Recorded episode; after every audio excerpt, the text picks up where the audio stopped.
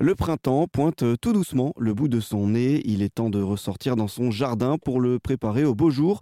Et pourquoi ne pas y installer un moyen d'assainir l'eau que nous consommons dans nos foyers ?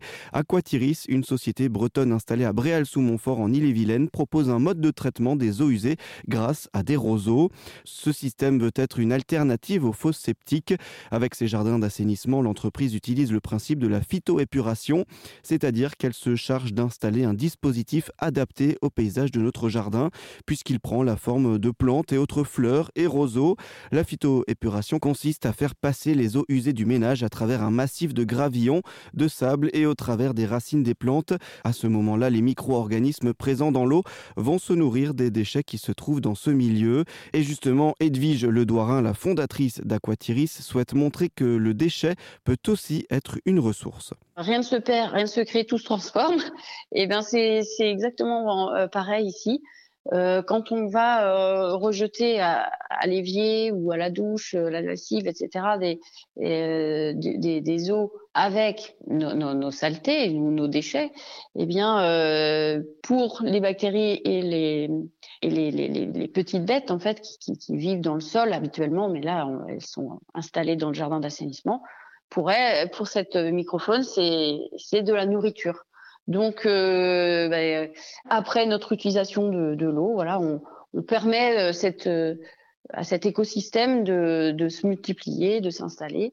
Ça en fait un beau jardin qui, du coup, fait l'utile et l'agréable. On fait du traitement des eaux usées et en plus, on agrémente son jardin de fleurs, de plantes qui ne sont pas habituelles dans un jardin. C'est vrai que quand on a des visiteurs quand on a soi-même un jardin d'assainissement et que on a des amis qui viennent, ils sont attirés, ils regardent ce jardin, ils disent ah il est beau ton jardin, il est pas comme les autres, parce qu'en fait ce sont des plantes semi-aquatiques, des roseaux, des iris, des salicaires, des menthes. Et donc tout ça fait un ensemble verdoyant, y compris comme l'été dernier quand il fait très chaud et très sec.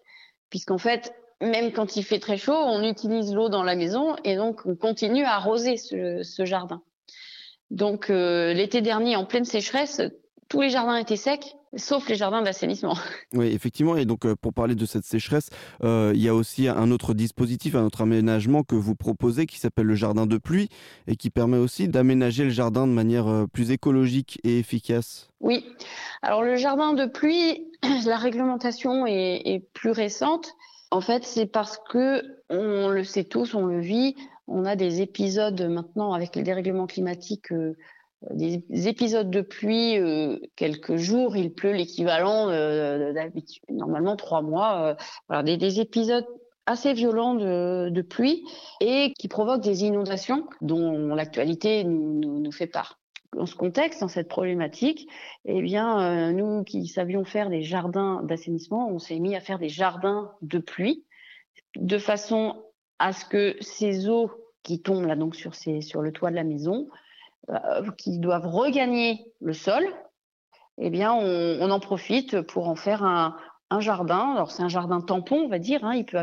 Il peut recevoir un certain volume d'eau correspondant à des grosses pluies. Et donc on a ça s'appelle un jardin de pluie qui fait aussi l'utile et l'agréable. Edwige s'étonne encore du succès de ces jardins d'assainissement, elle qui a conçu le système pour sa propre maison en 2005.